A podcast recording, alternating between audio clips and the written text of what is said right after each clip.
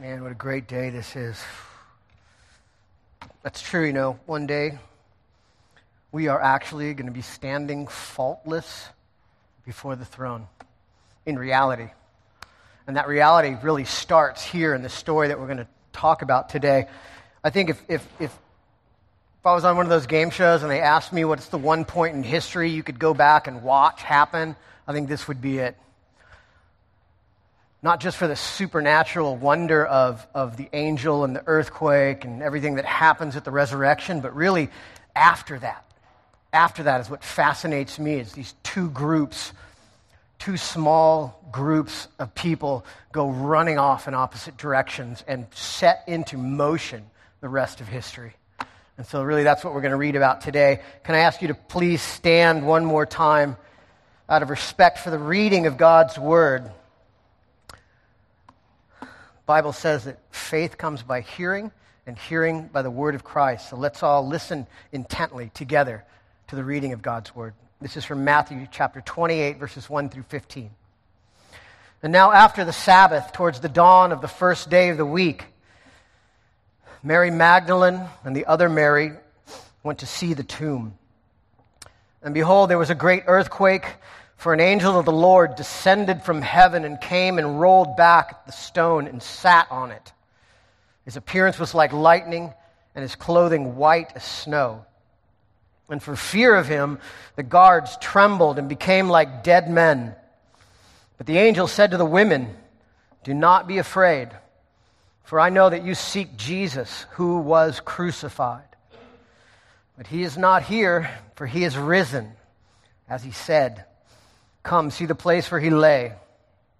And then quickly go and tell his disciples that he is risen from the dead. And behold, he is going before you to Galilee, and there you will see him. See, I have told you. And so they departed quickly from the tomb with fear and great joy, and they ran to tell his disciples. And behold, Jesus met them and said, Greetings. And they came up and they took hold of his feet and they worshiped him. And then Jesus said to them, Do not be afraid. Go and tell my brothers to go to Galilee, and there they will see me. And while they were going, behold, some of the guard went into the city and told the chief priests all that had taken place. And when they had assembled with the elders and taken counsel, they gave a sufficient sum of money to the soldiers and said, tell people, his disciples came by night and stole him away while we were asleep. And if anyone, any of this comes to the governor's ears, we will satisfy him and keep you out of trouble. And so they took the money and they did as they were directed. And this story has been spread among the Jews to this day. This is the word of the Lord. Thanks be to God. Father, we thank you for your word for the astonishing hope that lays in, in it, Lord. We are awestruck by what it is that you're telling us here, Lord. And also what it tells us about us, about our hearts, Lord. So we pray that your Spirit would open our hearts, Lord, and that you would, that you would convict us. But Lord, we pray that you would also bring life. You promise to bring life through your word. And we pray that you would do that today, Lord. Please give us minds to understand, hearts to obey your perfect word as you beautify your afflicted ones. In Jesus' name, amen. Please be seated.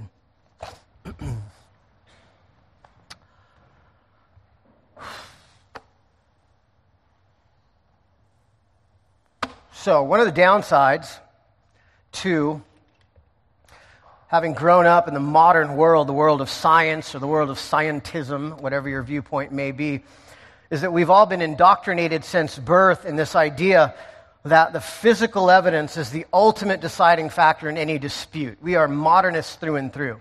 If there's ever a dispute or a debate, what do we say? We say, let's look at the facts, and then we look at the facts, and we assume we know that when we know those facts, it's going to settle, settle everything we will know the truth, and the truth will be readily apparent. And this idea has also infiltrated the church. I can't believe how many sermons I heard this, this week as I was listening to different sermons preparing about how this passage was about all the evidence for the empty tomb and how powerful that is in converting sinners. And um, um, as if that was the main point of this passage. Uh, it's part of it, but it's not the main point. On the other hand, one of the upsides that we have as being raised in now the postmodern world, the world where a lot of the ideas of absolute proof and absolute facts kind of going the wayside, uh, one of the upsides to that is that um, we now know, or it's commonplace for us, for that unchallenged dogma of scientism it's all starting to break apart. Think about, think about this. Think about, I mean, even back in the day, the John F. Kennedy assassination, right? Two different sides on that debate. Did Lee Harvey Oswald kill him by himself? Was it a conspiracy? Everybody comes together, they all look at the same group of facts, and two groups spread apart with completely different opinions about what happened on that day.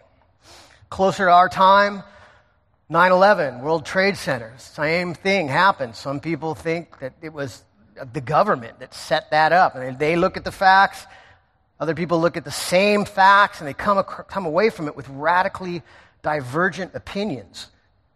I mean, established, knowledgeable architects, demolition experts. I'm not making any, I'm not, I'm not weighing in on which side is true or not. All I'm saying is that there's one set of facts two groups of intelligent people looking at those facts and coming apart with radically divergent ideas about what happened. Same thing with the vaccine controversy. Smart people, same evidence, coming across with very diverse or very different opinions about what it is, what is true.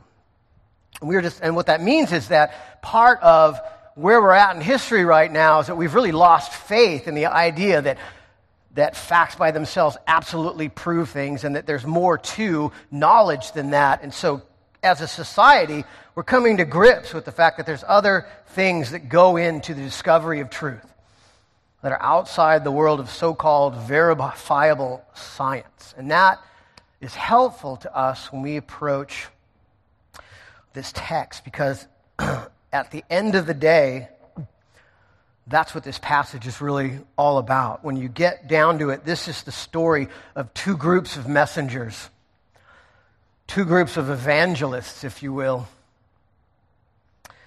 Really, and both of them have witnessed, they've just seen the exact same events. And yet, and they have the very same facts. And yet, in their what, what's about to happen, they're, they're carrying the seeds within that of two conflicting stories. Let me run the timeline, real before we start in earnest. Let me run the timeline of what I think how this happened and how it went down in order.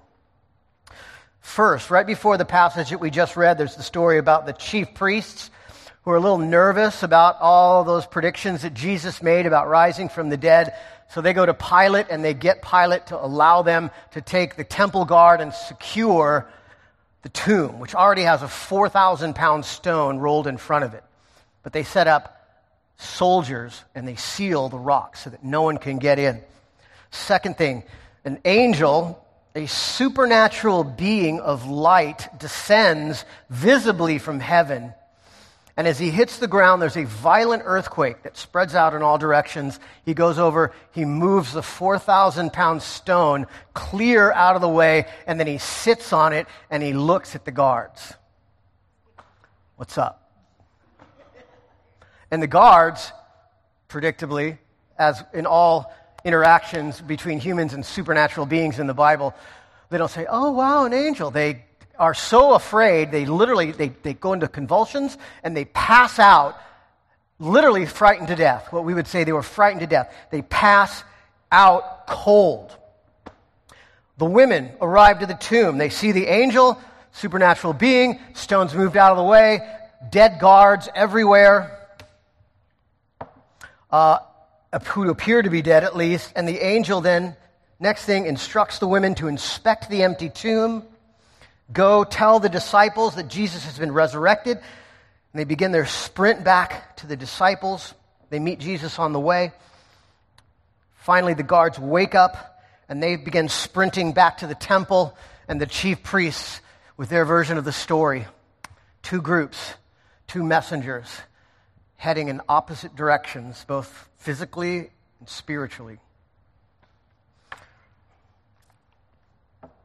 With what will very soon become conflicting stories. And, and, and the suspense of it is the suspense of the drama is who's going to win. As you read the story, whose truth, whose capital T truth, is going to be believed, whose story is going to win out. And let me tell you that the odds are not in favor of the women, as opposed to the temple guard, the elite troops of the Jewish state uh, the odds are not in favor of the women. They represent the powerless in this story, while the, the temple guard and the chief priests represent the powerful. If this was happening now, who would you bet on? Would you bet on the international corporation or the village of poor people? Would you bet on the mortgage bank or the homeowner? Would you bet on the government or the flower shop? Would you bet on Monsanto or the family farm? We know how those stories end. But that's the other thing that this passage is all about. See, in the great disparity of earthly power, in our world, the rich and the powerful always win. But what this is telling us is that in this great disparity of earthly power, the gospel is the great equalizer. The gospel makes the, the, the, strong weak, and it makes the weak strong. And that's the big idea of this passage. This is what Paul, or this is what, I'm sorry, Matthew, what Jesus wants us to know more than anything else is that the gospel makes the strong weak and the weak strong, even as it continues to spread across the face of the earth. Let's look at that one, one part at a time. First, the gospel makes the strong weak. Look at verse 11 through 15, the first part of 15. And while they, meaning the women, now, were, uh, were going back, uh, well, they, the women, were going, behold, some of the guard went into the city and told the chief priests all that had taken place. And when they'd assembled with the elders and taken counsel, they gave a, a sufficient sum of money to the soldiers, and they said, Tell people his disciples came by night and stole him away while we were asleep. And if this comes to the governor's ears, we will satisfy him and keep you out of trouble. And so they took the money and did as they were directed. So, who are the powerful in this story? The powerful in this story are the chief priests, two groups really chief priests and the temple guard. The temple guard are like the SEAL team of the Israeli army. They are elite troops. How do we know that? Because this is a matter of national security. National security, you don't send the guys hanging out at the barracks to do the job. I just read, I'm just read, I just finished reading uh, one uh, No Easy Day, the story of the, uh, the, the capture of Osama bin Laden. And in that story, they took they didn't use a standing SEAL team. They took the best senior guys from all the different teams and put them together in one team because it was that important that the mission was successful. And so uh, we have every reason to believe that these guys are just like that. The chief priests and the elders are basically the Sanhedrin, the Congress of Israel. These are the connected millionaire politicians, the famous philosopher, theologians. There are the religious rock stars of the day. And what do they know? What do they know about what just happened? The evidence. What are the facts that they've got? And let's remember, they believe the guard's story because their response wasn't off with your heads. And so they believe what the guards had just told them was true. They probably felt the earthquake. No reason to believe uh, otherwise. Here's what they know. This is, this is what's so mind blowing. First, they know the scriptures. These are the theologians, these are the learned guys. They know about the prophecies more than anybody. They are in a better position educationally to know that what Jesus said about himself was true, to know that the prophets spoke about him. But they rejected it. And second, they know Jesus' own predictions of his resurrection as proof of who he, who he was. They were nervous enough about that to set the guard in the first place. So you know it was on their they were thinking about it. Third, they knew about the extensive miracles that Jesus had done. In fact, they knew that he just raised Lazarus from the dead two miles outside the city of Jerusalem a week before this happened. And these are the same guys that showed up uh, with the flowing robes in the temple when Jesus had taken over the temple and were indignant about the fact that he had just healed thousands of people. And now, and now they know, on top of all of that, now they know that a supernatural being, an angel, has descended onto the tomb where Jesus was laid. An earthquake shook the ground he moved a 4,000 pound stone out of the way, took out the temple guard, and now the tomb is empty and Jesus is missing.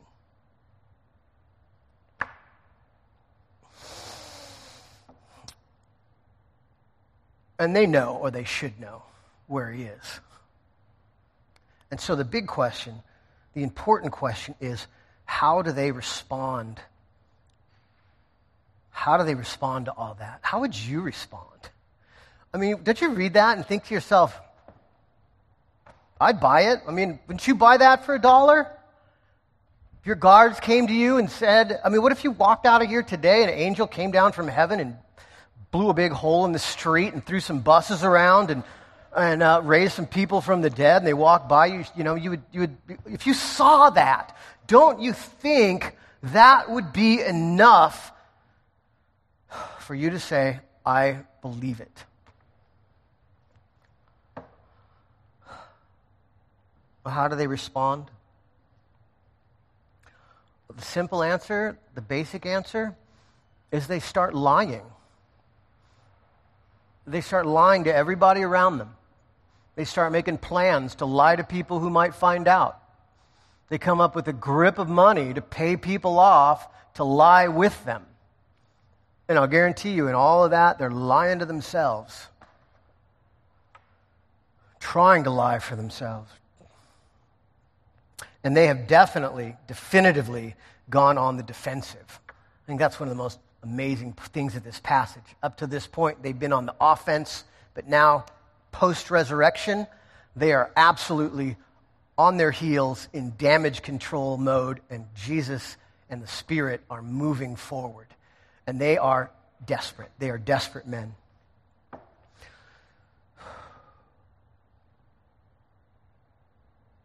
So, really, I mean, the better question is why? Why, with all that evidence? I mean, these are theologians, and this is the hope of Israel.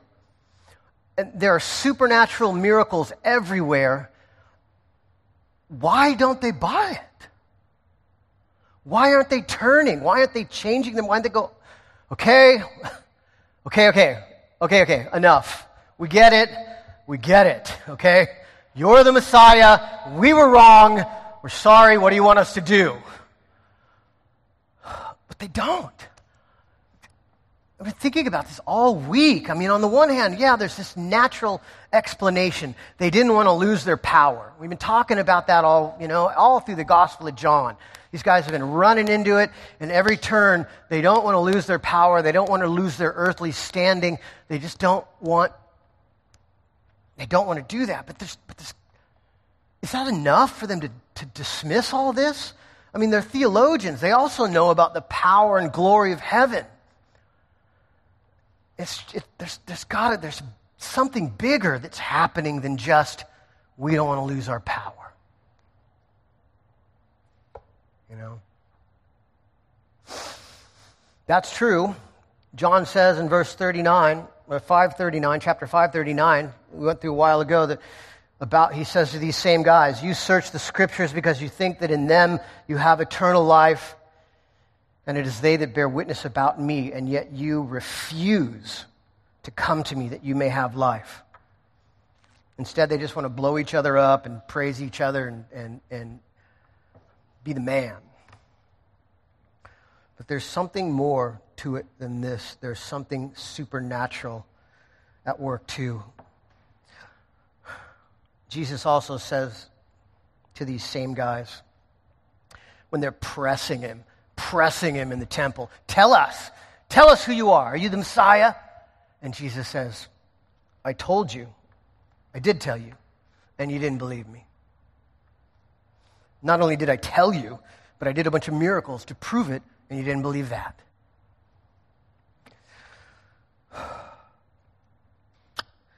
But you do not believe because you are not among my sheep. There's a supernatural blindness that is happening to these men that is above and beyond evidence. I mean, this just. Just, this just says so much about us and about how much we, how rationalist we are, about how we believe that if we could just get the right evidence, the right arguments, that we can just convince people to become Christians. And what this is, and all the sermons I listened to this week was all about that. But this saying, this is saying, no, it doesn't help. It won't help. It can't help because there is a spiritual blindness that is in place that only God can remove. And that's why these men don't buy it. And that's scary. That's really scary. There's a, uh, there's a Jewish ra- uh, a rabbi, Jewish theologian. His name is uh, Pinchas Lapide. He's a New Testament scholar, Jewish, came to the conclusion that the resurrection of Jesus was a real historical event, supernatural historical event, believed it, and then dismissed it as like just a random miracle that was part of the Jewish tradition, anyways. Would not, even though he, he was a, a, a man who in his work had to face the evidence of the resurrection, which is more than compelling. And being intellectually honest, he had to say to himself, yes, best explanation. I'm a I'm a monotheist. I believe in God. Best explanation Jesus was resurrected from the dead by God. But that doesn't mean he's the Messiah.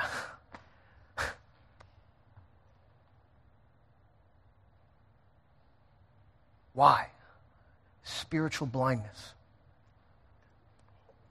The sad truth is, is that if you don't want to believe in the resurrection, uh, there's not much we can do for you. There's nothing I can do for you as a pastor. There's nothing I can do for you as a theologian, as a philosopher, as an apologist. There's nothing I can do for you if you refuse and just do not want to believe that it's true, if you refuse to consider that it's true.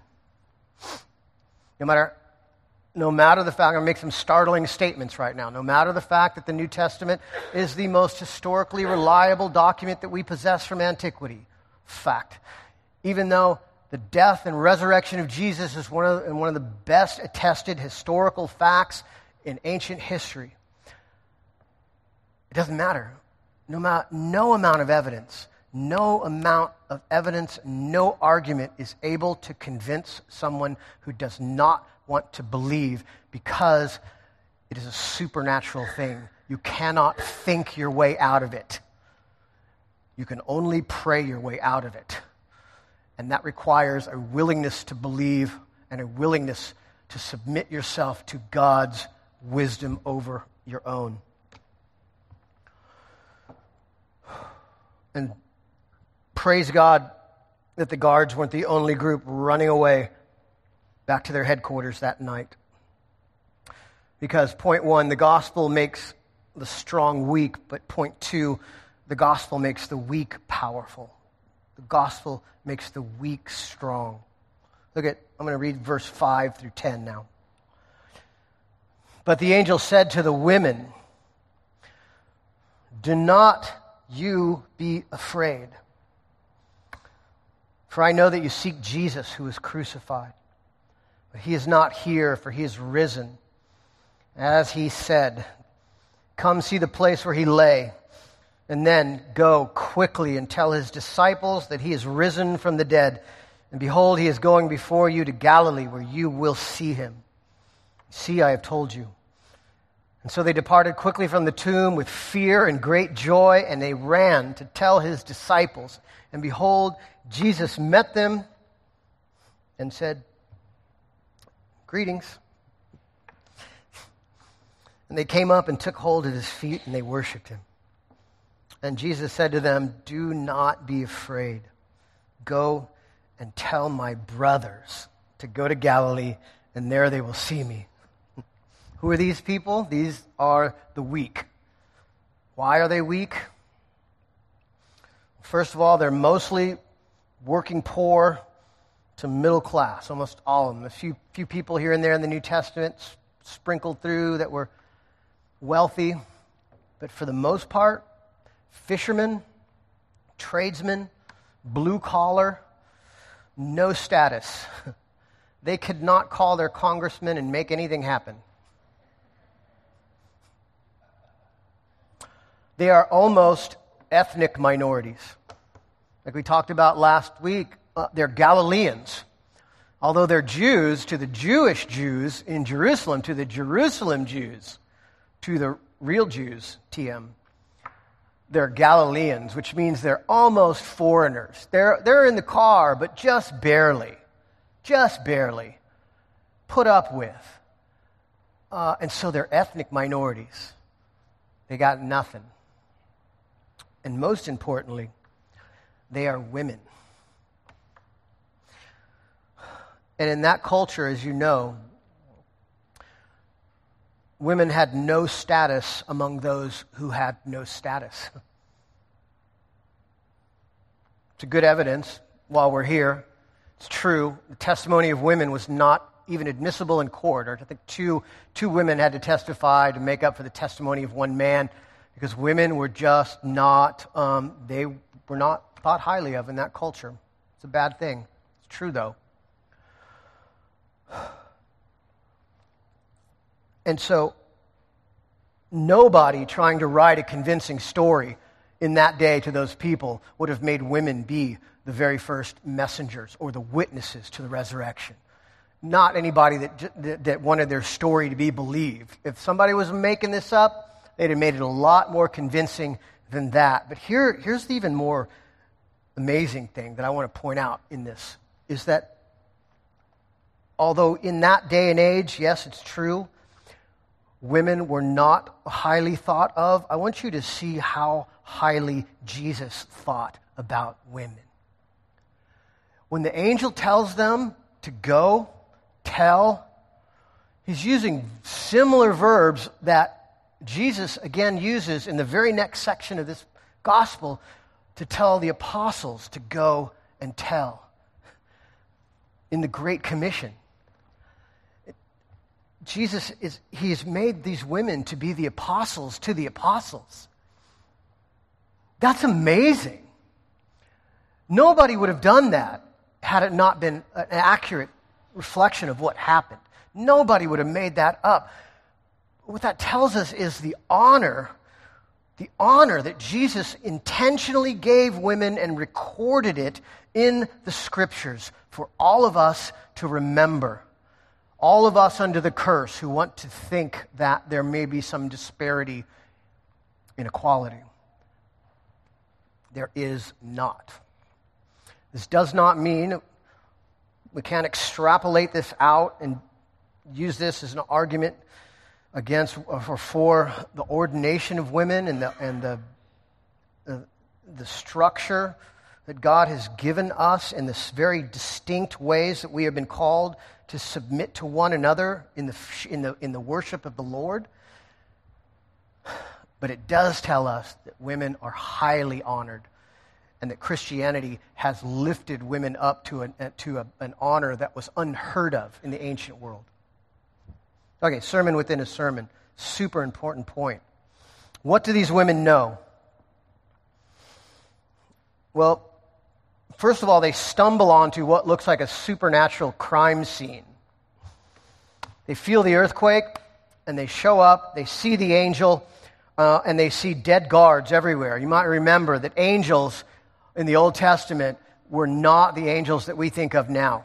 Angels were the messengers, and they were the, the, the, uh, the they carried out God's judgment. There's a story in the Old Testament that these women would have been very familiar of, of an angel taking out 185,000 Assyrian soldiers in one shot by himself. Sodom and Gomorrah, same thing. Stories throughout the Old Testament of angels annihilating people. And so these women come up to this scene, they see the angel, they see dead guys everywhere, and they are scared. They are frightened. But they also they are terrified. But then the angel directs them. He, do you know what he says? And I read it. I added the word in there. If you're reading along this in the, in, a, in, a, in the ESV, ESV says, the angel says to the women, do not be afraid. You know what really says? It says, do not you be afraid. In contrast to these guys, these guys need to be afraid. They are rightly afraid. But you, don't you be afraid. Why? Because I know that you have come seeking Jesus.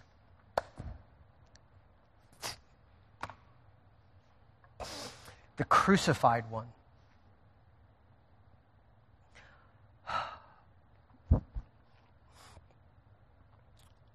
Can you imagine that? This all the fear that they must have had in their heart, and this angel saying to them, I know you're on the team. You're with us. You're with us. We've got you. Don't be afraid. Don't you be afraid. Look in the tomb. I want you to see. Look. And they look in, and it's empty. Empty except for the grave clothes. And then he says, Go tell the disciples what's happened. And then they run away. Best, second best line in the whole passage. With fear, they're still terrified because of what they just seen. But they're at the same time, they are running terrified, but with great joy uh, at the same time. And then finally, the last thing they know is they know Jesus because Jesus has made himself known to them. A little later, he's going to let the guards run right by and not say a word. But the, the women run by and, and he greets them. the word, it's, it's, a, it, it's the commonest word for greeting in the, in, in, in the New Testament times. It's basically like Jesus walked out and said, Hey, what's up? just like that. No trumpets, no angelic choirs, just their friend comes out and says, Hey, surprise. it's me. and what do they, how do they respond? They respond in worship. They worship. They worship. they don't make up some nonsense story about how it's not true. They worship. And in their worship, they are elevated. How? I mean, literally, they hit the deck and they grab his feet.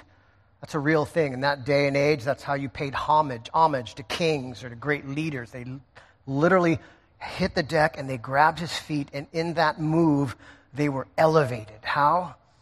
Because the powerful on earth are only powerful as long as the earth is here. In other words, once you're dead, or once you're no longer on earth, you're not powerful anymore. Amen?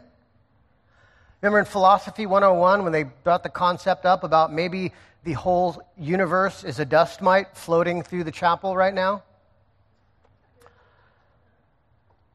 What if that's true? What if that's truer than that philosophy professor ever, ever wanted to believe?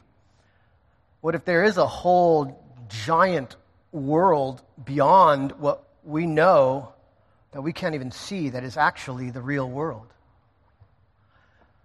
Do you know, I learned today that in steeples, in old steeples, they used to have eight sides. And they have eight sides because it symbolized the eighth day of the week. If you read the New Testament, sometimes it says, and on the eighth day, on the eighth day. And where does that come from?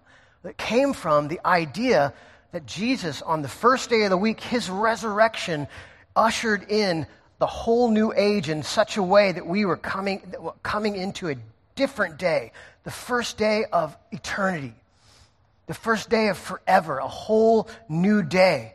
The eighth day was the portal into a brand new world. That's how they thought about it.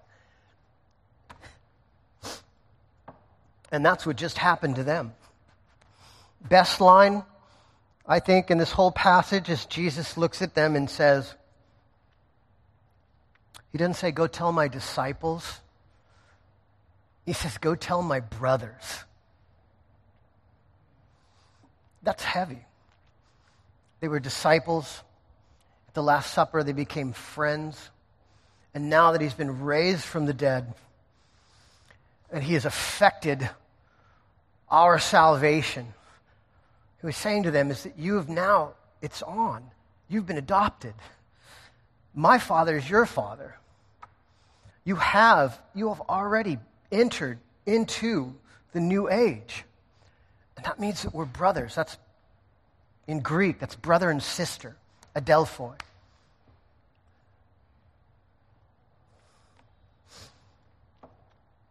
He's saying you've been adopted into the family, and they and we have already entered into the new age. And we will one day become more powerful than we can ever imagine. And all this is going to go away. That's the promise. Not long. Not long at all. So now we ask why? Why did they have that response? There's certainly a natural element to it. They wanted, wow, did they want to believe that this was true, right? But at the same time, they were not expecting any of this. Total surprise. And so there's a natural element to this as well right after Jesus told those chief priests that the reason they did not believe was because they were not his sheep, he followed it by saying this My sheep hear my voice, and I know them, and they follow me, and I give them eternal life, and they will never perish, and no one will snatch them out of my hand. And my Father who has given them to me is greater than all and no one is able to snatch them out of my Father's hand. It's two hands. God the Father, Jesus, like this. You're right in there. Anybody going to get you? Nobody's going to get you. Nobody's going to get you. No one's going to get us. Truth is that if we believe this, if you're sitting here and you believe this right now, it's not because you thought it through either. Uh uh-uh. uh it's because God drew you to Himself. He drew you to Himself. And He drew you to Jesus. And He has opened our minds and given us the Spirit of life. And He will never let us go, which means that we are already home. Can't see it, and there's a lot more to come. We are in the wilderness. Soon we'll be with the Lord. And then one day, this is reality. One day we will be resurrected from the dead, just like Jesus has been, except in resurrection bodies.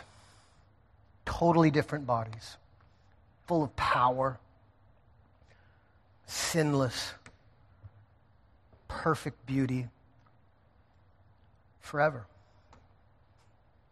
That's what happened. That's what happened on that early morning of Resurrection Day. And it continues. Point one, the gospel makes the strong weak. Point two, the gospel makes the weak strong. Point three, as it continues to spread across the face of the earth. I'm going to read the second part of verse 15. And this story has been spread among the Jews to this day. The story began two groups of messengers hurrying off from the very aptly named epicenter of this earthquake. We use that word metaphorically to mean the center of things, the beginning, the, the, the, ground zero of events. Matthew uses the same word here, spread. He uses it here, and he uses it one other place in chapter 9, where he talks about the news of Jesus and the healings spreading out as his fame became known throughout all the land. And he does that, I think, on purpose, to focus our mind on the fact that there are now two stories spreading. The picture is of two conflicting stories about Jesus spreading out in concentric circles all over the face of the earth. One story proclaiming the resurrection from the dead and everything that that means for us and for the world, and the other story trying to explain how that's not true. One story is positive, trying to explaining what happened. The other story is negative, trying to explain what didn't happen the gospel and the anti gospel, as it were. One story has remained the same throughout the millennia that God has raised Jesus from the dead. And that is the proof to us that our sins are forgiven.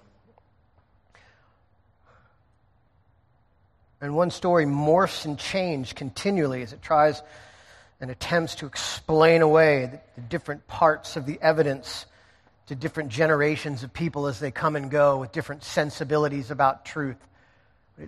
That's the same zigzagging path empty grave, swooning, stole the body, never happened, Jesus never existed, whatever. You want to find out what the flavor of the day is?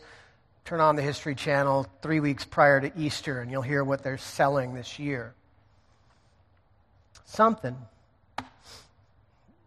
but it's not the truth. And in this story, we see the very beginnings of that cosmic reality happening right here. One group of elite soldiers runs one way, a group of terrified women runs the other way.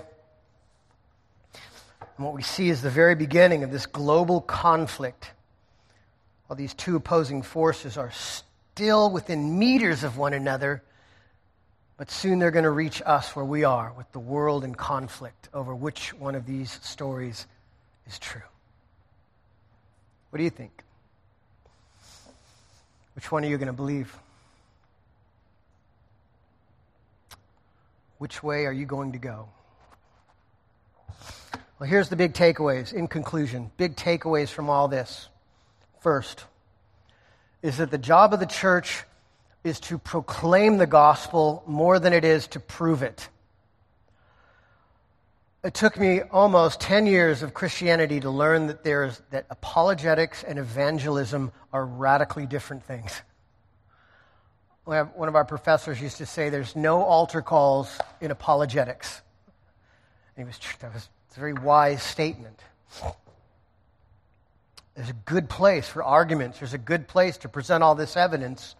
But at the end of the day, what happens, what brings people to faith, is the movement of the Holy Spirit on the basic understanding of what the gospel is. And so, what that means for us is that's good news for us. You don't have to master every apologetics argument in the book. Bad news is that that it hard. It means we have to be out, we have to love people, and we have to be in their lives and be willing to get messy so that we can earn the right to speak truth into their lives. Second thing, big takeaway, is that the job of the spiritual seeker is to pray more rather than know more. And man, nothing rubs us as Americans more wrong than that. Because we, are, we absolutely believe that we come to know something with our minds first and then we believe it. But the gospel is the opposite of that. You have to be willing to believe, willing to pray that dangerous prayer that God would reveal himself to you as he truly is, more than you want to tell him who he should be. Uh, and that is, that is evidence. If you're willing to do that, that is evidence of the working of the Spirit. It's a dangerous prayer, but it's a good one. And finally, the resurrection means, above everything, that we're allowed to believe in happy endings. Isn't that great? I was listening to Tim Keller earlier this week, and he was talking about how if you're a New York film critic, you, you hate happy endings because that's just not how the world is. We know the world doesn't, nothing ends happy. If you're happy now, just you wait it'll get unhappy. and in a, in a certain perspective, that's true. But what the gospel says is that there's something beyond that. There is a happy ending, there is justice. Everything will be made right. That our hope is rational and not irrational. We don't have to buy, we don't have to buy the nonsense that we have to be depressed because life sucks. Now, yes, then, no. Our hope is rational. And that is a, that is a beautiful story. So, what it means above everything for us is that Christianity is not only true, but it is also beautiful. Amen? Father, we thank you uh, for your word. We thank you for the resurrection of our Lord Jesus Christ from the dead and for what it tells us about you what it tells us about Him, what it tells us about us. Lord, we freely admit that we are